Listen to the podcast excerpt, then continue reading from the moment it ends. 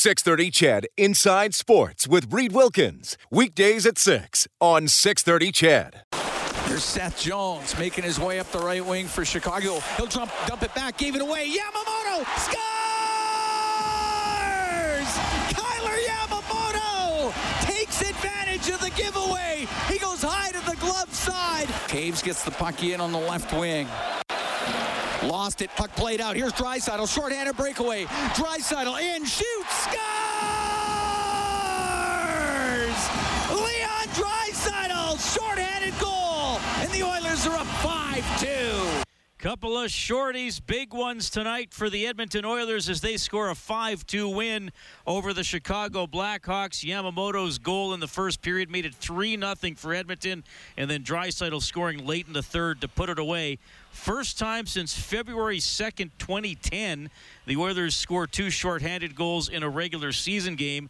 On that night, it was Ryan Potulny and Ethan Moreau in a 3 2 loss to the Anaheim Ducks. Of course, they did it in a playoff game in 2017 here at Rogers Place. Kassian and McDavid shorthanded as the Oilers beat San Jose 2 0 in game two of that series. Reed Wilkins, Rob Brown, and the Friesen Brothers Broadcast Center. Thanks a lot for joining us tonight. We're going to have post game reaction from Dave Tippett and select players coming your way throughout the rest of the evening as Rob, the Oilers get the saves early and then blow it open four goals in nine minutes and 24 seconds in the first period. Yeah, and in a game where you score five goals and you're, you're up four nothing, you don't really think that it's a goaltender that got you to where you wanted to be.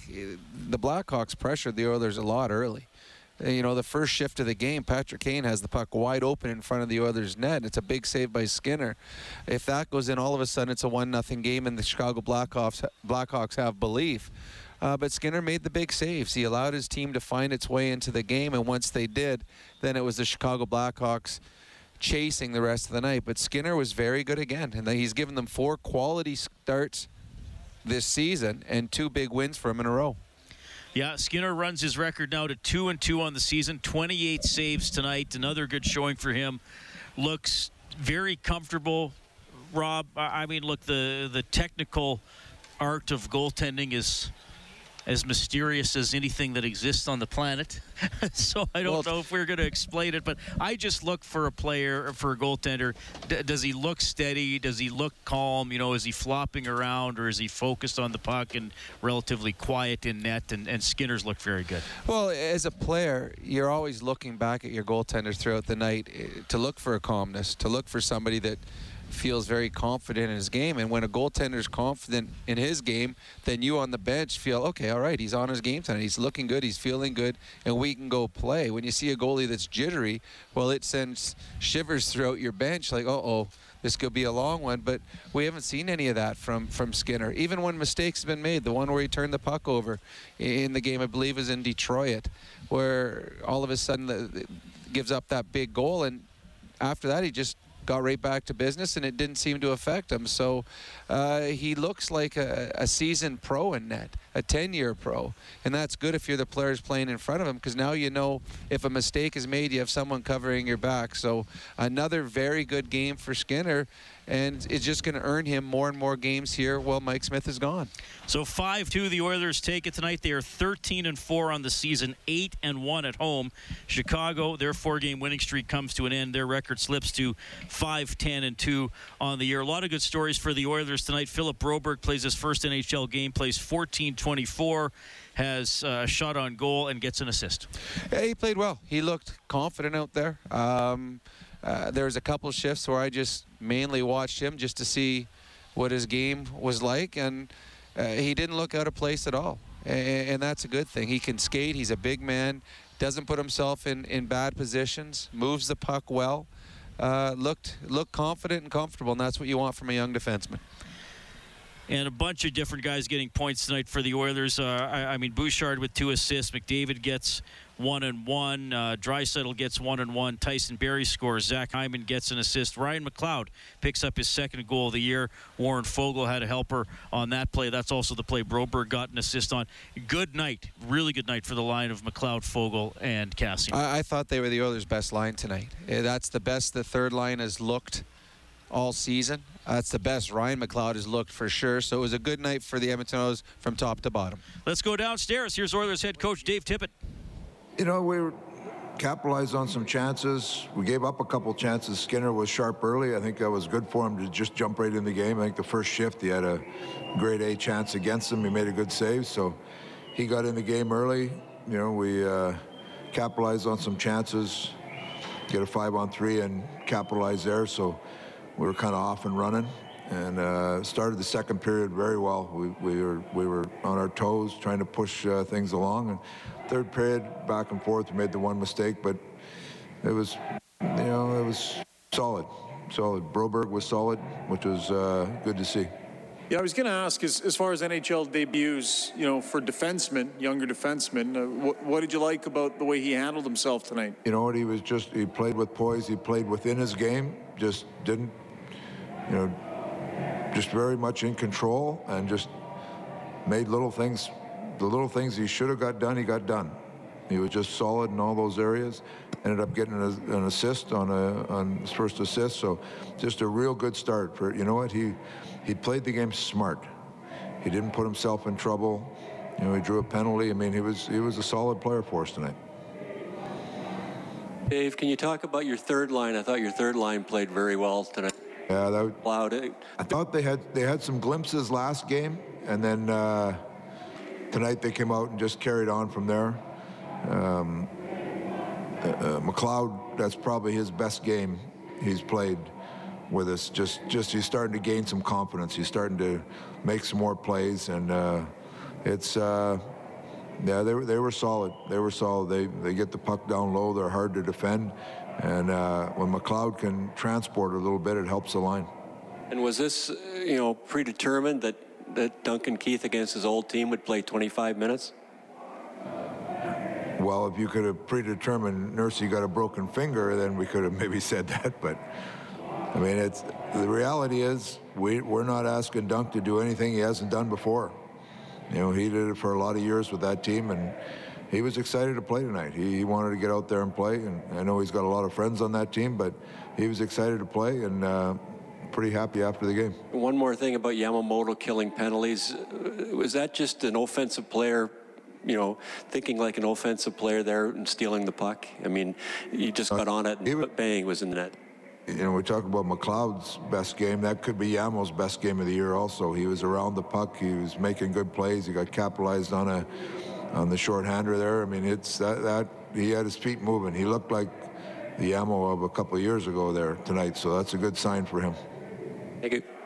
And Dave, I was going to ask about Yamamoto just in the way that he scored his goal and how nice of a shot it was. Is that more of a confidence builder, do you think, for an offensive player like him than just, you know, a cheapie around the net or something like that? He's a two-way player. He's not just an offensive player. So he, uh, you know, everybody wants to capitalize more. He worked hard on his shot this summer, and you've seen a couple times now when he's got a chance to use it, he can zip it pretty good. So it's a good sign. Good sign. But he played really well. You know, take the goal. The goal was nice and everything, but other than that, he played very well. He killed penalties very well for us tonight. Seems like you might have something in your in your goaltender, another pretty good game for him. Uh, Very. you see his confidence growing? very solid. And this was a game, you know, like we put him right back in because it's lots of emotion last game, lots of accolades, you know, really tight game against a good team.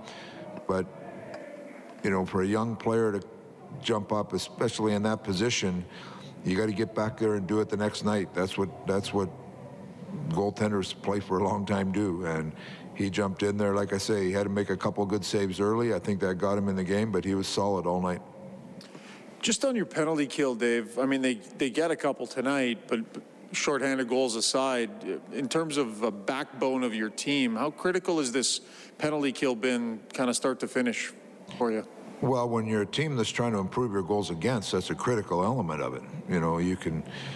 We've uh, we've given up more than we'd like five on five, but if you were leaking five on five and you're leaking on your penalty kill, then you'd be you'd have you'd have problems. So our penalty kill has been solid all year, solid all year.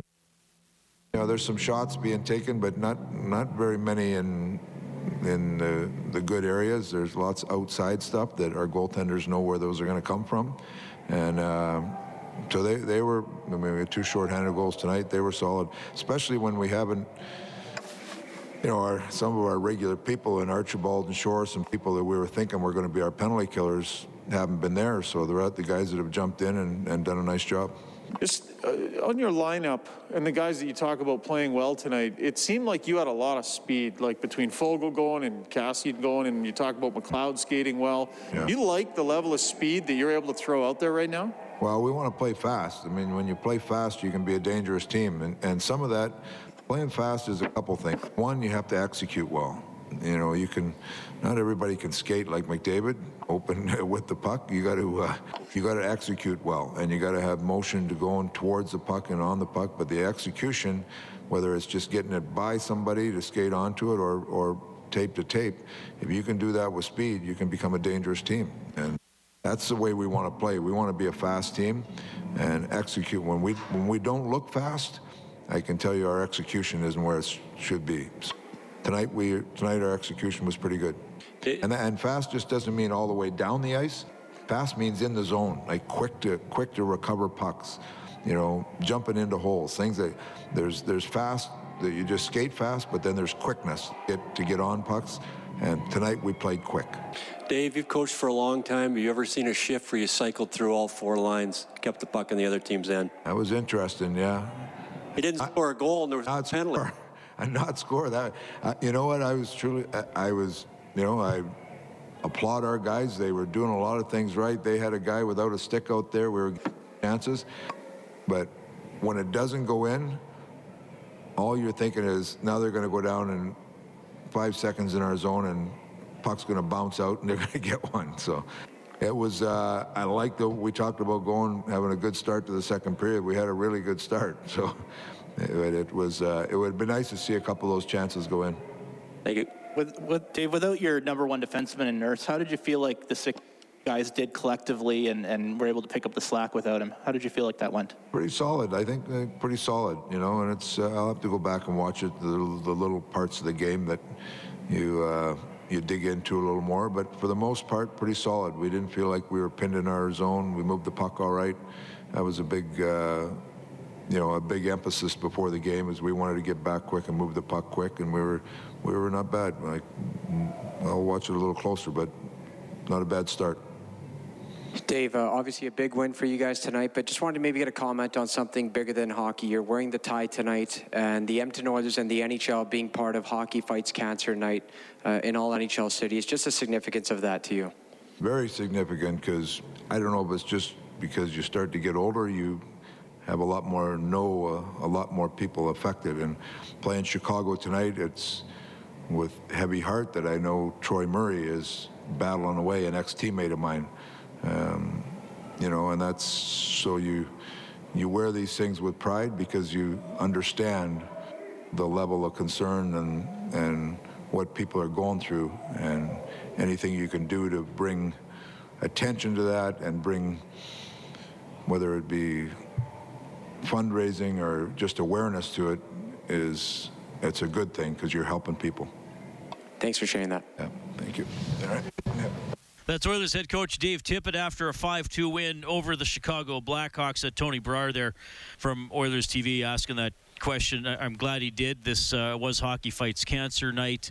Uh, $615,000 in the jackpot, Rob, for the Oilers 50-50, and net proceeds from that are going to go to the Alberta Cancer Foundation. And of, of course, we all know somebody who's been affected in, in some way. And Troy Murray, uh, uh, great NHL player and Blackhawks uh, radio analyst who announced a few weeks ago that he's battling cancer and obviously St. Albert connection there as well. Well, also a teammate of mine. I played with him in, with the Chicago Wolves as well. So I've known Troy for a long time as uh, in in my days. So I, I send him all the best and everyone out there that's battling with it. And I do appreciate that the National Hockey League does this and the players get involved and the coaches get involved. It's not just a throwaway where they, they come in the dress and say, okay, guys, put this on and this is what we're doing. The players uh, take pride in it. And uh, the fact that they're all out there on the, the blue line to start the game, they all have to write someone that they're they're playing for or they're they're fighting for. So good on them, good on the NHL, and hopefully someday uh, we'll be able to find a cure.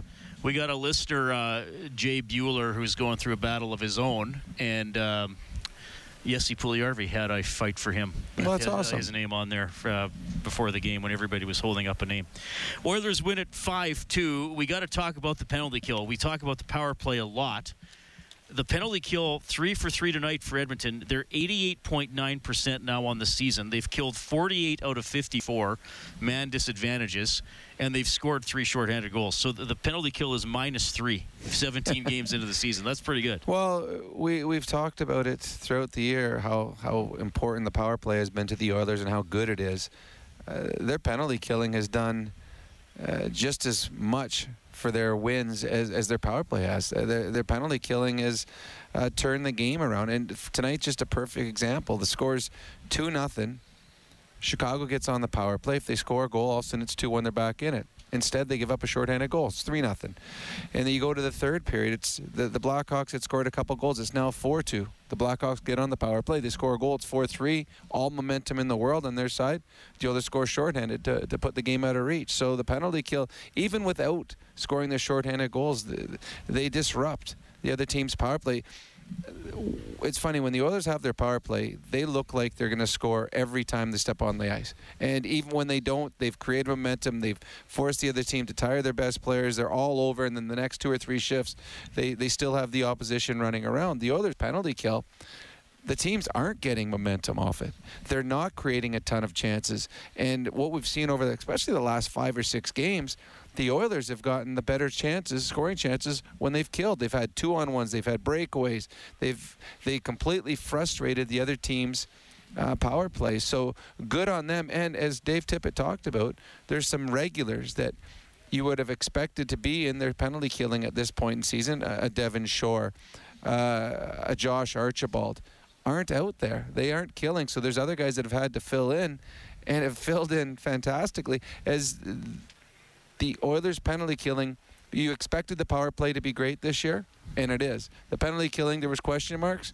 Well, right now we're seeing a great penalty killing as well. All right, so the five goals tonight for the Oilers means a $500 donation to 630 Ched Santa's Anonymous from James H. Brown and Associates. Unrivaled experience, unrivaled commitment, unrivaled results. They're given 100 bucks every time the Oilers score, and that total for the season now up to $6,800 as the Oilers beat Chicago 5-2, and they are now eight and one on home ice. Only that blemish against the Philadelphia Flyers.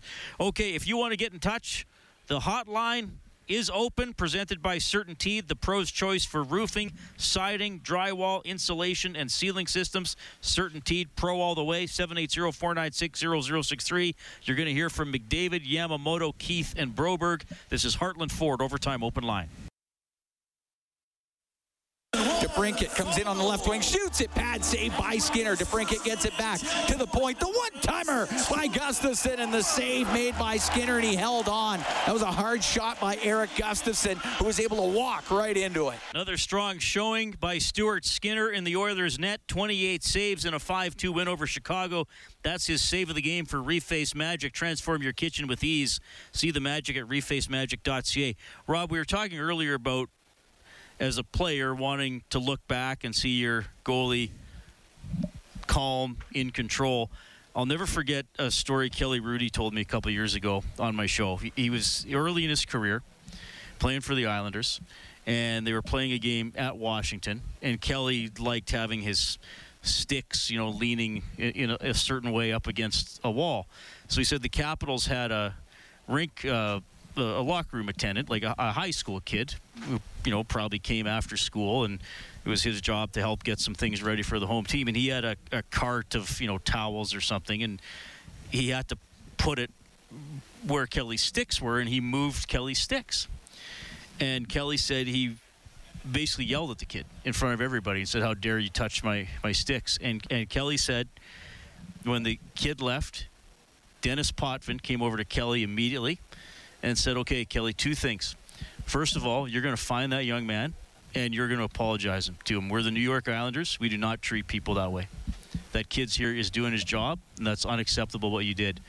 And then Potvin said, number two, you just showed everybody in this locker room that you can't handle any little thing that goes wrong and how easily you're going to be bothered. And now, how do we trust you in a game? It's a great point. And I've played with goalies that are both ways. I've played with goalies where nothing would bother them uh, before a game, during the game, I, ever. and you, those are the type of goalies you want to play for. And I've played for other guys that, if you touch their pads before the game, or if you hit them in the wrong place in warm up, if you shot above the the knees, anything like that, and, and they would well, they'd have the goalie spaz where they'd throw their hands in the air, throw the stick, and and again, you're right. If well, okay, if that's throwing you off, what if someone gets in your grill in the game? What if what if you you trip? What if someone turns the puck over and now you're mad at them for causing a breakaway to come down on you? So, the goaltenders that players have the most trust in are the ones that just brush everything off. The ones that, when the goal goes by you, whether it's a good goal or a bad goal, you pull the puck out, you take a squirt of water, and you just look at center. I said, all right, let's go. Those are the type of goaltenders that you have faith in to get you through the, the tough moments. All right, let's go to the Certainty hotline, 780-496-0063. Well, here is someone I enjoy hearing from, though he doesn't call in that often. It is frustrated fan on the line. Double F, what is going on? Oh, not not not much, Reed. Uh, just a little note. I wish I would have made that uh, prediction about the Elks this year because maybe would they would have made it to the playoffs. Yeah, that's Get, a good get, point. yeah, getting to the and then just getting to the Oilers. I, I, I have found other than these last two games, the team has played really loosey goosey and depended too much on the goaltender. The last two games they've actually played uh, fairly well defensively. I'm not really overly frustrated with the team in the last two games it kind of I got to pull my hair out uh, earlier in the season, even though we do have a great um, uh, a great record. I, I, I, have a couple of questions about uh, tonight's game. What, uh, one, do you think that that uh, hit from Foegele in the first period was boarding? Uh, do you think do you think that McDavid's the penalties that were called against him tonight? Or penalties that he drew tonight, they were they were soft, in my opinion. And when you look at the replay of the roughing penalty that uh, Hyman took, to me it looked like that. To me, it looked like that was a butt end. Well, it, so, it did. Look, it was dirty. do you think we? Do you think he gets suspended for that? No, I, I don't think he did. A, there was no blood drawn, and it wasn't violent, but it was uncalled for. It was, I mean, especially it's Patrick Kane. It's not someone that you got a, a, a, a hate for. I mean, he's a, a, skilled player that really doesn't do anything to get you off your game other than maybe score against you. So that one was that was odd. I was actually surprised by that when Hyman did that. Uh, were a couple of the calls soft on McDavid? Uh, probably. I, I, thought the I, I, thought Toews hooked him. I know Toews complained about it. I thought the Kurashev holding one. That's one of McDavid held Grabbed his stick, stick, briefly. Well, and, then, and this is the move McDavid does all the this time. This is what I tell people, and I don't fault McDavid for doing it because I think as a player you got to find ways. He thrusts his forearm into the guy's midsection. He always he always and he'll then, grab first. He always grabs first and then pushes himself away, creating a little distance, and then the other player kind of reacts to it. He, he does it all the time, and it's funny. Just watch. You, you, don't notice it until you see it the first time, and then every time yeah. you see him do it, well, it's you, like automatic. You pointed it out to me a, a few seasons ago, and now I notice. And, and, hey, like I said. And I guess technically, if the guy does grab onto his arm, it is holding. But, uh, but McDavid's also saying, "Hey, here, grab this, slow me down." Well, and oh. the one, the one today where the, the guy got the penalty in the neutral zone, McDavid grabbed the guy's stick, yeah, and held it, and the guy that, grabbed him afterwards, and he was the guy that got the penalty. Yeah, so that easily could have not been called. no, I wouldn't. It. But I, I, I thought. I thought Toews did hook him. I, th- I thought I saw a hook there, so I don't know. I don't know, but, but I don't I don't remember recall the Foegele one. That's I don't know which one you're talking about right there. The, the, the Foegele one was there was a uh, it was at the very beginning of the game. They uh, him and I think it was Kassian went into the corner and hit the guy, and the guy turned the the guy from Chicago. I can't remember the guy's uh, name or his number, uh, but he went and turned to play the puck, and Foegele hit him in the numbers. Honestly, it it, uh, it doesn't uh, stand and, and, out to me, so uh, I I don't think it. I, I I watch for things like that. I don't remember it all. So to me, if I didn't see it, if it didn't stand out, it probably wasn't anything major. But then again, I could have been looking at my phone at that point too. Yeah, well, no, no, and, and like, like I'm not, I'm not trying to complain or anything. It's just like like like, like you guys had mentioned, McDavid always grabs the stick when he goes in. So when he doesn't get some calls, that that's where that's where I look at it. Is that there's there are things that he gets away with that he doesn't that that, that No, don't there get is, but there's also right? Like, there's also and- things and that happen to McDavid that don't get called as well. So it Oh, it oh, usually evens right? out. So that I mean that's why I respect when when when I watched the interview with McDavid there, and he said I don't really don't really want to talk about it. I respect him more now than when he first came into the league, because when uh, like when you go back to everybody was complaining about not uh, calls not being called against McDavid, not called against McDavid, and I think it was the Chicago game where Edmonton got six six penalties within the first. Uh, I would I want to say 25 minutes of the game. Oh, game. Buffalo. They had six power plays in the first half of the game. right? Yep. Like, but it was after everybody complained. The the media, the players, everybody was complaining. They got that. To me, that threw Edmonton's off their game. Do I do I think penalties should be called? Absolutely. Do I think McDavid should be drawing more penalties? Absolutely.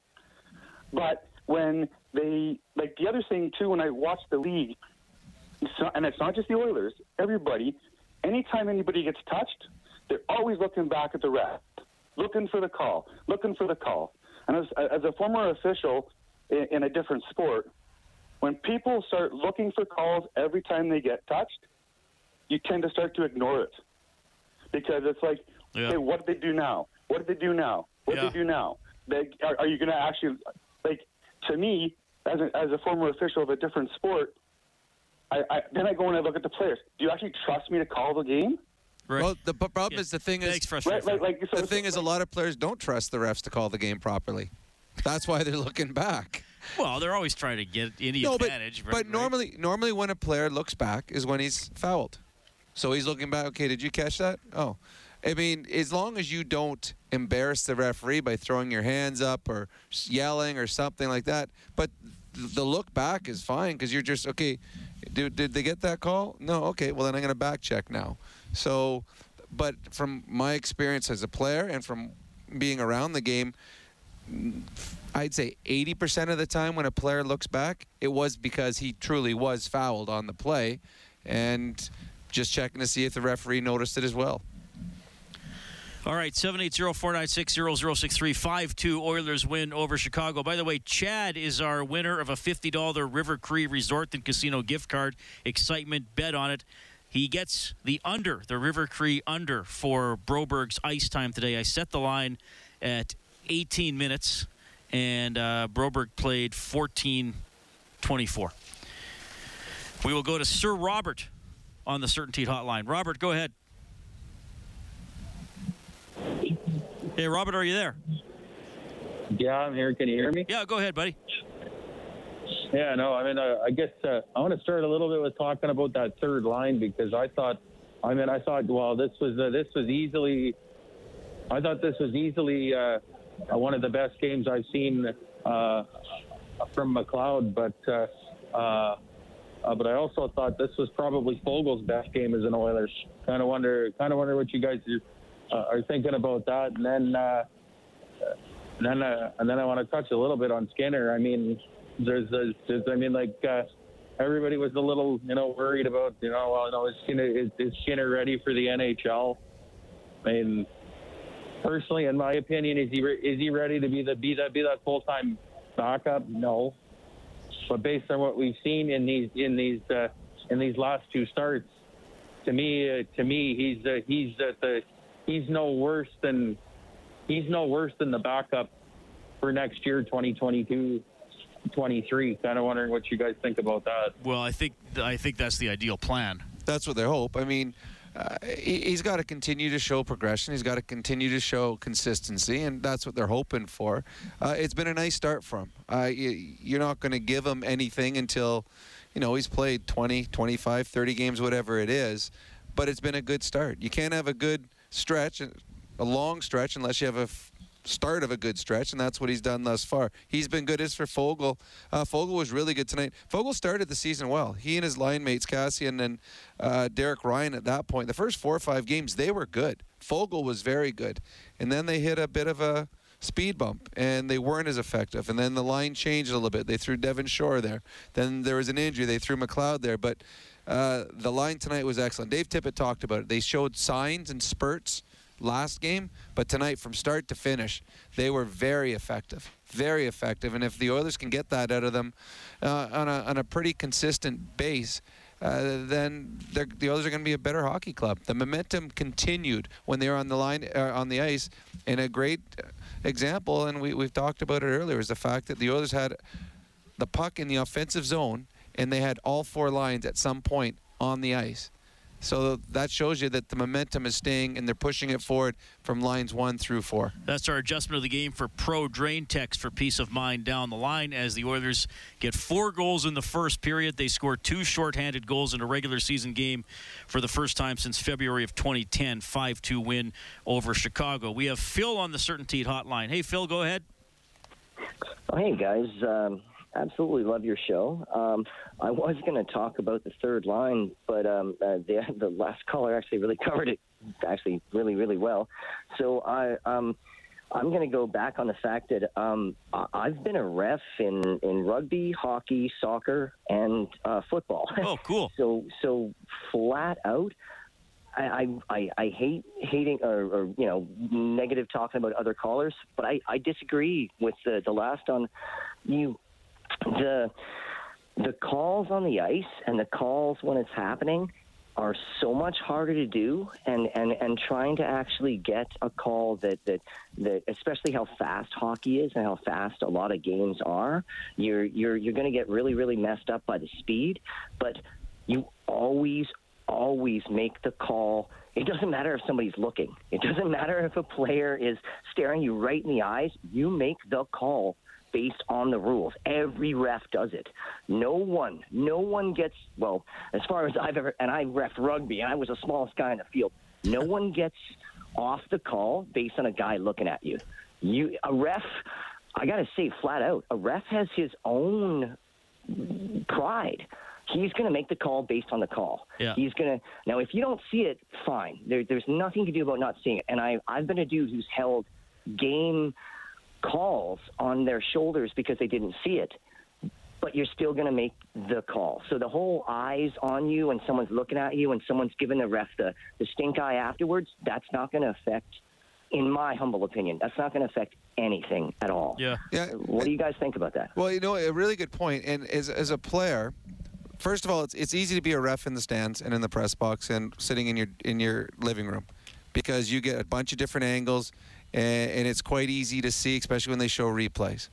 It's much harder when you're on the ice, and as you said, uh, there's big men on the ice, and your view could be obscured. They're going fast. You're trying to watch the entire ice surface as you're doing it. The one thing that players do not like they do not like when refs make calls that didn't happen.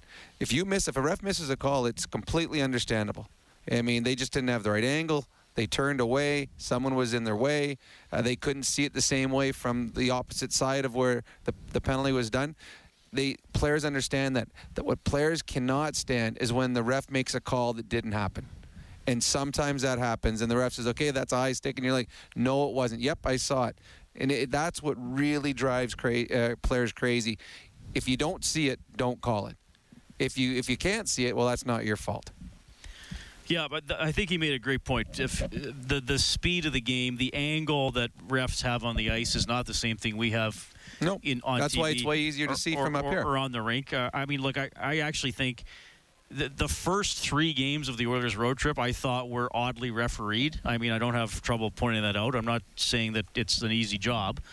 Uh, I think for the most part the refing's been fine. And if if a ref does make a mistake, I think we got to remember they probably feel awful about it, or or they or they look at tape Some and of them self-evaluate. Some maybe, of them maybe do. some don't. But I'm, sh- I mean, they self-evaluate and Yep. get and talk Well, the- to their superiors too, so, Well, so they, they know. they self-evaluate, and they also get evaluated by the National Hockey League. Right. Uh, bad referees don't stay around long. Good referees keep their job. Good referees get to ref in the playoffs and the more important games. So these, uh, and I, I've said it every time we've talked about refs. These are the best refs in the in the world. There's, it's not even close. Where else, wherever you look, you will not find better refs in the National Hockey League. They have good games. They have bad games. Just like coaches coach good and bad, and players have good and bad hockey games. So do refs. McDavid, Barrie, Yamamoto, McLeod, Draisaitl, the goal scorers for the Oilers. DeBrincat had both for the Blackhawks. Edmonton takes it 5-2 tonight at Rogers Place. We have Maddie on the Certainty hotline. Hey, Maddie, go ahead.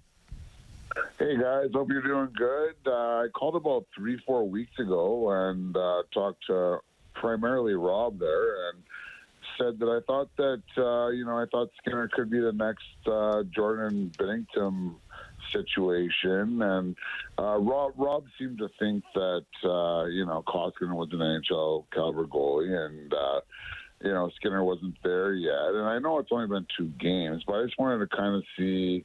Um, especially with Rob, where where your thoughts were with uh, with Skinner and and uh, with where my thought process was. Well, Skinner's been very good. He, he's been fantastic in these games.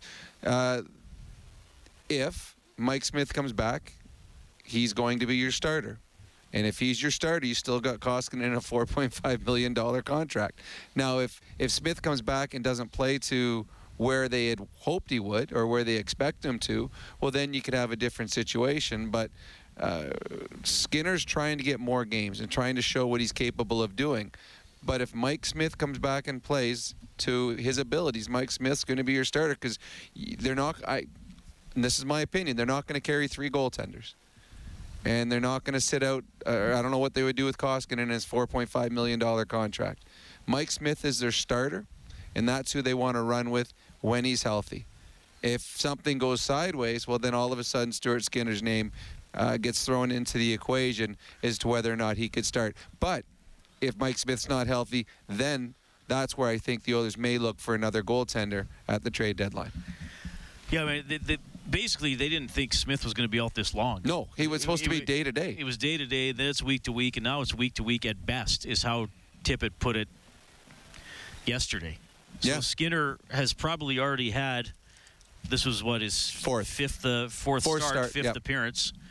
That's probably already three or four more starts than they, than they thought he would have had coming up. So uh, what the callers wanted to know is if we think that Skinner could become the Jordan Binnington of the Edmonton Oilers and lead them the rest of the way into the well, playoffs. that'd be a great story. It'd it be a great I sto- mean, if But we're still, if Mike Smith, this is his crease. If he gets healthy and comes back and plays, this is his crease. And then you have a $4.5 million backup in Koskinen, and Skinner probably goes to the farm. and plays almost every game. And that's what they want. They're not going to want him to sit up here. Yeah. Oilers win at 5-2, 780-496-0063. We have Tom standing by. Hey, Tom, go ahead. How you guys doing tonight? Good. Awesome. Uh, you guys put on a really great show. It makes the drive back to Red Deer more enjoyable these late nights, so that's awesome. A um, couple things I wanted to touch on. I know it's been been a couple games for Stu Skinner, but it is a breath of fresh air not seeing that first hard shot go in. You know, Chicago's first shot was a really good chance, and he saved it and stayed composed, so that was really great to see. That's a great point because that was a um, huge, a huge save at that point on Patrick Kane. and then the team just plays more confident in front of him. Uh, the second point is, is Duncan Keith. I don't know about you guys, but I think he just eats up the minutes, and he's been a breath of fresh air as well. What do you think? Uh, personally, I think he's been very up and down, but he had a good game tonight. Uh, that's I it, agree. guys. I Thanks, agree with uh, Reed on um, that. I, I really enjoy the show, and, and like I said, keep it up. Yeah, thanks for calling. Drive safe. Sorry we stole Mooner from you, Red Deer folks. it had to happen. I, I am sure the Red Deer folks are very happy for, for Yeah. Cam Moon and his progression in his occupation. We love Mooner. All right, we got to take a quick timeout. Uh, we got Andy, Cam, and Greg next up in the batting order on the phone lines. You're going to hear from McDavid and Yamo as well. This is Heartland Ford Overtime Open Line. Up the right wing, puck goes to Puljujarvi. His pass off the stick of McDavid back into the Chicago end. Seth Jones behind the net lost it to Hyman. Now to McDavid. Pass out to the middle, just missed Puljujarvi. Now from the point, loose puck, scores! Connor McDavid found the loose puck at the side of the net. He puts it home, and the Oilers are up one nothing. Connor McDavid gets his 12th as the Oilers beat Chicago 5-2. Here's McDavid and Yamamoto. Off that uh, that game against Winnipeg, that tight checking game, I know you guys were happy with the way you played. Uh, What did you think of your follow-up performance? How did you- Um, yeah, I mean, obviously, I like the win. I thought we were a little loose, especially early. I Liked our second period. Um, you know, I thought we gave them chances that uh, we probably shouldn't have gave them. But overall, I like our, uh, I like our game. Our, I like that we won. Kyle Tyler, uh, I mean, you came through the, the shorthanded goal tonight. Maybe just your thoughts on, on the time you're spending on the penalty kill and, and how nice it is to produce from the penalty kill, which is kind of rare. Oh, it's nice. Um, this is my first year, kind of, where I've gotten a chunk of the penalty kills, so it's uh, it's been nice, and you know, getting more comfortable with it, and um, you know, I was luckily able to capitalize tonight. So, uh, Caleb, when you score the, yeah, Mo, Kailer, when you score that goal, are you yelling at Seth Jones, I'm, I'm here, or uh, did you read that play? Uh, no, no, it was actually a really good play by Steves. Um, I think he kicked it right to the middle. Um, you know, put me in a really good scoring chance, so I'll give a lot of credit to him. Uh, Kailer, you, I know you've been working a lot on your shot, and when a goal like that goes in, uh, quite a good shot, what does that do for you? Oh, it's big. Um, you know, I've been talking about it. Um, you know, you guys haven't really seen it, but um, you know, luckily to get that one tonight, and um, just gonna keep shooting, I guess. Uh, Connor, what did you think of the defense in, in their, its first game uh, without Darnell Nurse? I thought they were good. Um, you know, I liked how uh, you know Dunk played a lot. He stepped up against his former team. I thought he played great. Um, I thought Broby stepped in there and did a great job. Um, you know, can't uh, can't complain about that. Yeah, and just a little little more on Philip Broberg in his first game. He got four, four, almost 14 and a half minutes, played more as the game went on. What did you think of his performance tonight? Yeah, I thought he got better and better as the night went on. Um, obviously, he's a big man and he skates well, and um, you know, I thought uh, you know he looked comfortable right away. And, and Kailer, just a thought on your goaltender, Stuart Skinner, who's, who's uh, got a couple of uh, consecutive starts here and, and has played well in both of them. Yeah, he's been playing phenomenal. Um, he's been a brick wall back there for us. Uh, uh, we need to keep. We needed that, him to have keep having good games, and um, yeah. Oh. Connor, what was it like when you you went through four lines with that one shift? I thought. You ever seen that before, even in junior hockey, where you went you went through all four lines on that one shift in the second period? Uh, yeah, I mean, uh, you don't see it a ton. Obviously, I thought uh, it was a great job by, by everybody. Um, you know, those usually end up in a goal or a penalty. So, um, you know, we definitely had our looks throughout that, that time in the ozone. But, um, yeah, definitely, uh, definitely pretty impressive to, to roll through all four like that. Kailer, uh, just in the back here, Kailer. Um, it took you a while to get your first goal of the season. Now you've obviously are up for it this year. You had a big goal in St. Louis on the last road trip. Do you feel like you've changed anything in your game, or are you continuously doing the same things and they're finally coming to you? Um, I think I'm just doing the same things. Um, you're just trying to trust the process and um, you know keep working every day. Uh, they were going in at the beginning. Um, now they are. So just trying to keep doing the same things and hopefully they'll keep going in. McDavid and Yamamoto both score. Oilers win 5 2 over Chicago. I don't think the mics picked it up, but I'm just seeing on social media apparently while that was going on and the MVP chants were raining in from 104th Avenue, Yamamoto leaned over to McDavid and said, Those are for me. well, they are. He's absolutely right. It is kind of neat. I mean, we don't get to see that or witness that because we're up here during the interviews, but I walked down the street the other day on the way to the game and just looked in the window and s- tried to, to imagine what they the fans see looking in at the end of the night when they're doing these interviews and also thinking of what the players are looking out into the street and seeing and hearing the fans too. Pretty cool atmosphere. It's it's neat that they built it that way. They put the interviews there and uh, the Oilers, if they continue to have success and moves on through the regular season into the playoffs, I think there'll be a lot of fun nights out there during the post-game interviews. I'll tell you what else is fun. You can go to 630ched.com, print up a coupon for a free appetizer to Japanese Village. Try the legendary Wagyu steak cooked before your eyes. Reserve now at jvedmonton.ca. That is the Japanese Village goal light. We turn it on anytime the Oilers score five or more in a game. All right, back to the Certainty Hotline. We have Andy. Hello, Andy. Go ahead. Yeah, hey guys. Uh, I thought the big question coming into the game tonight was the defense. Uh, I know my brother was predicting doom and gloom. Kevin Bieksa mentioned that he didn't like the Oilers' defense uh, without Darnell Nurse uh, being in the lineup.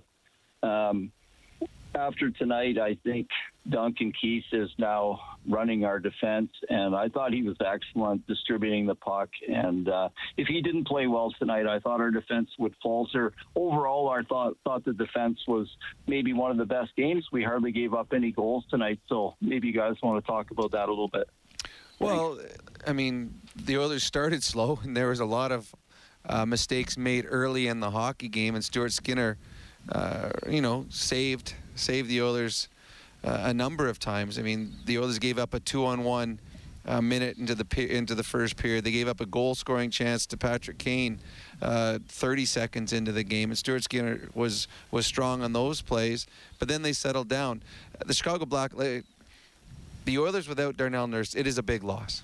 He is by far their best defenseman, and there's no one even close. There's not a close second, uh, and it is a big drop-off they weren't tested a lot tonight because Chicago's not a strong hockey club. They've got off to a terrible start. They had a little bit of a, a resurgence over the last few games, but a couple of those were on the backs of their goaltender, uh, Marc-Andre Fleury. This isn't a test. There will be tests coming up for the Edmonton Oilers without Nurse in the lineup. Uh, Duncan Keith did have a good game tonight, but he's had an up and down game or up and down season. He, I, I think he may be a leader in the in the dressing room, but the leader on the ice will always be Darnell Nurse on this team. Uh, the Oilers can survive for a while without him. Good hockey clubs survive without players. Injuries happen all the time. But if this was to be a playoff situation where Darnell Nurse was out of the, the lineup, the Oilers would be in trouble.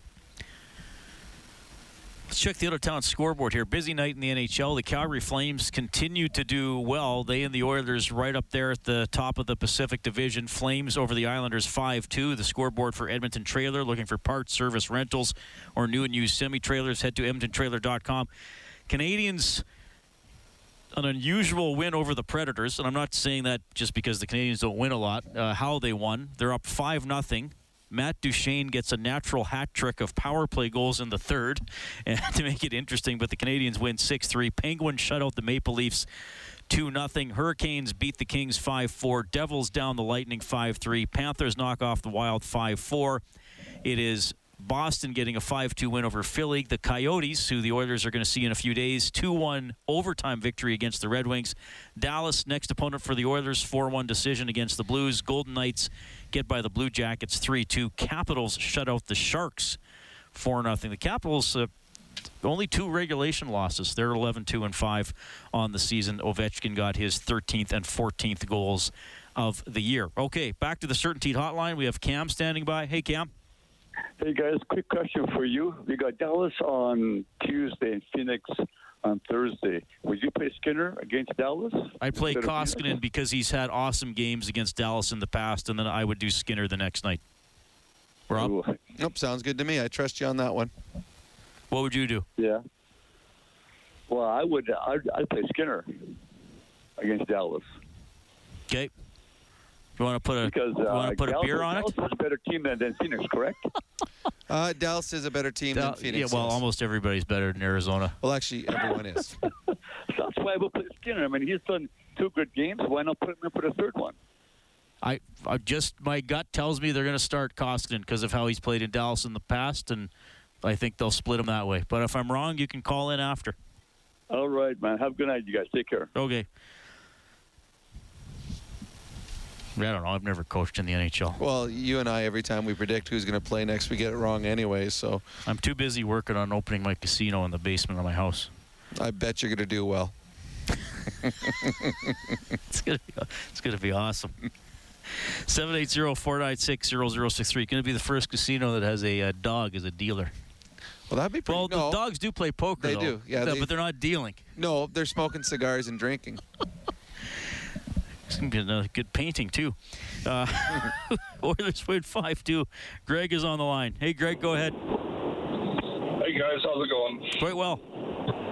Yeah, just coming back from the game tonight. So, yeah, I found it very uh, kind of unusual there to run all four lines in the offensive zone. I was wondering if Rob ever seen that before in an NHL game. Um, if so, probably against me, not not so much going the other way. Uh, no, honestly, I didn't. And it, I was up here, and I, I just when they got the third line out there, I'm like, oh come on, don't score, don't get puck come out. I wanted to see the fourth line. Then I'm like, okay, I want this to keep on going, see how many lines they can get on the ice.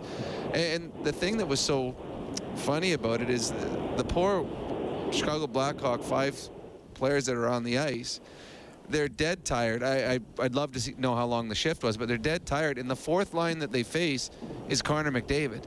So Connor McDavid, when he goes head to head against anyone, and you're both 100%, Connor McDavid's got a huge advantage. Now you're going against Connor, and you've been on the ice for two and a half, three minutes, and here comes a fresh Connor McDavid onto the ice, and he took advantage of them. Uh, Bouchard had a complete wide open net that he hit the crossbar and it missed, but that was it. It was a great example of good team play too because the players in the offensive zone. That's what you're supposed to do. If you have the opportunity to change change in the offensive zone. And they kept getting fresh legs out there. Uh, it was a great shift. And uh, it was a tired bunch of chicago blackhawks who their defensemen still couldn't change is when the puck finally got out. Two forwards got off, but the defenseman had to stay, end up in their own zone for a little bit longer. But no, I've never seen that before, and I was, I was actually kind of excited up here in the press box watching it. Okay, Broberg made his debut tonight, got an assist. Keith played a little over 25 minutes. You'll hear from those two guys when we get back. Oilers take it 5-2. They're 13 and 4. This is Heartland Ford overtime open line for Kubalik. Now cross ice to Seth Jones. Comes in on the right wing, shoots it. Saved by Skinner. He'll hold on. Skinner, 28 saves. Good performance. Oilers beat Chicago 5 2. Philip Broberg got an assist, first point in his first game.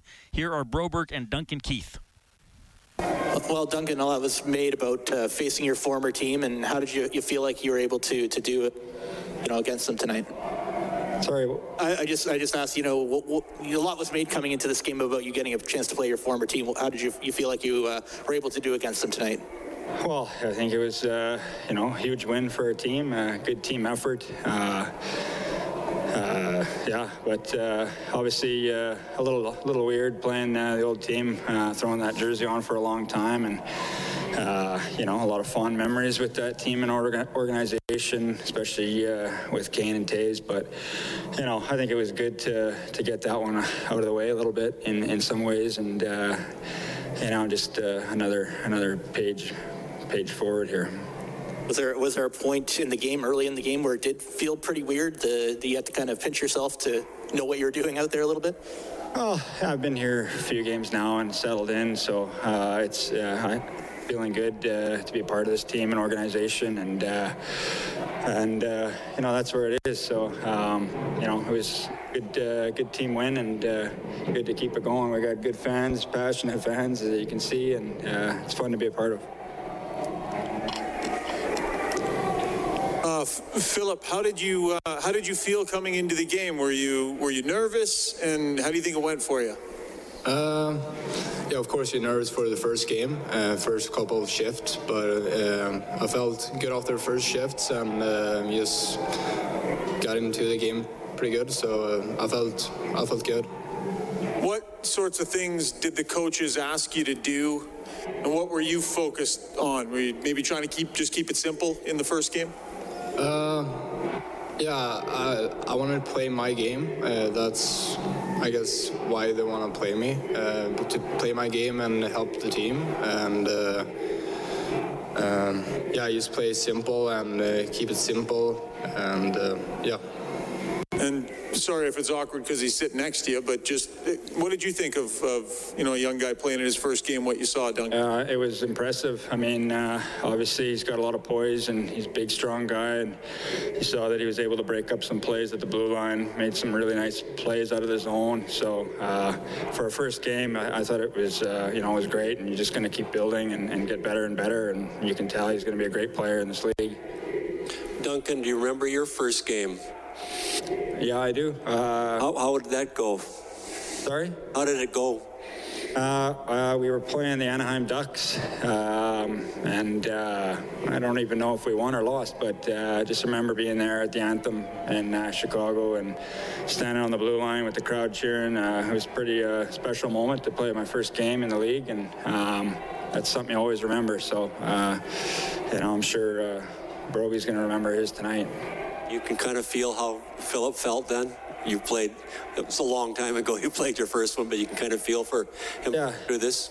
Yeah, for sure. I think he was probably a lot more solid than me. It looked like, uh, you know, for he looked poised back there, and uh, and uh, you know he's a big, strong guy. So, like I said, he's gonna he just keep building and, and have a, you know, a long a long career hopefully, and, and just you know I think he's got a lot of ingredients to be a great uh, great defenseman, and he already is.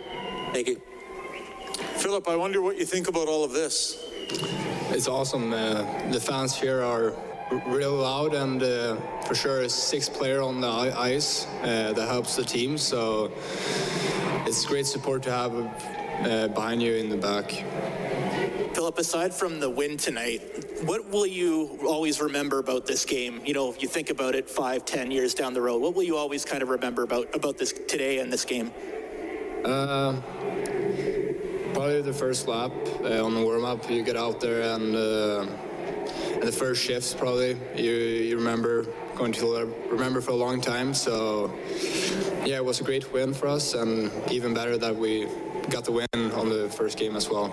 What, what stood out about the doing the lap and about the first shift? Was there something specific that, that kind of happened for you? Um, not really. Just that the first shift in uh, in the NHL is always special. So I, was excited.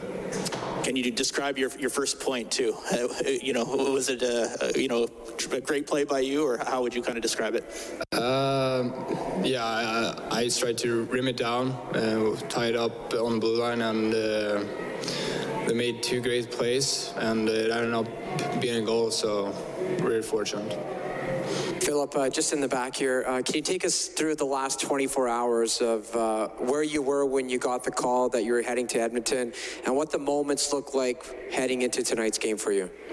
Uh, yeah, I was in Baco, uh, just getting ready to go to bed, and I got the call, and uh, the next morning I was on the flight here, and uh, excited to uh, maybe get the opportunity to play and uh, now play the game. Uh, yeah, he's real lucky and uh, happy. Who was the first person you called? Uh, my mom. My mom. Awesome. I'm sure Mama Broberg is proud. Philip gets an assist, helping the Oilers win 5 2 tonight over Chicago. Two shorthanded goals by the Oilers in this one.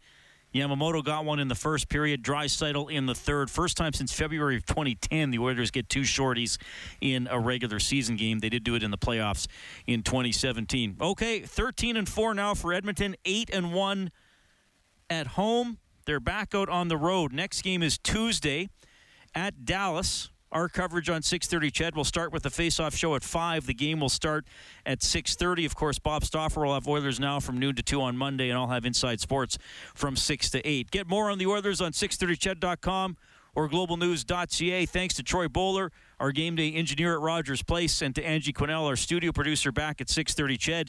We've been in the Friesen Brothers Broadcast Center. On behalf of Rob Brown, I'm Reed Wilkins. Thanks for listening to Heartland Ford Overtime Open Line. Oilers beat the Hawks 5-2. Have a great night. 630 Ched Inside Sports with Reed Wilkins. Weekdays at 6 on 630 Ched.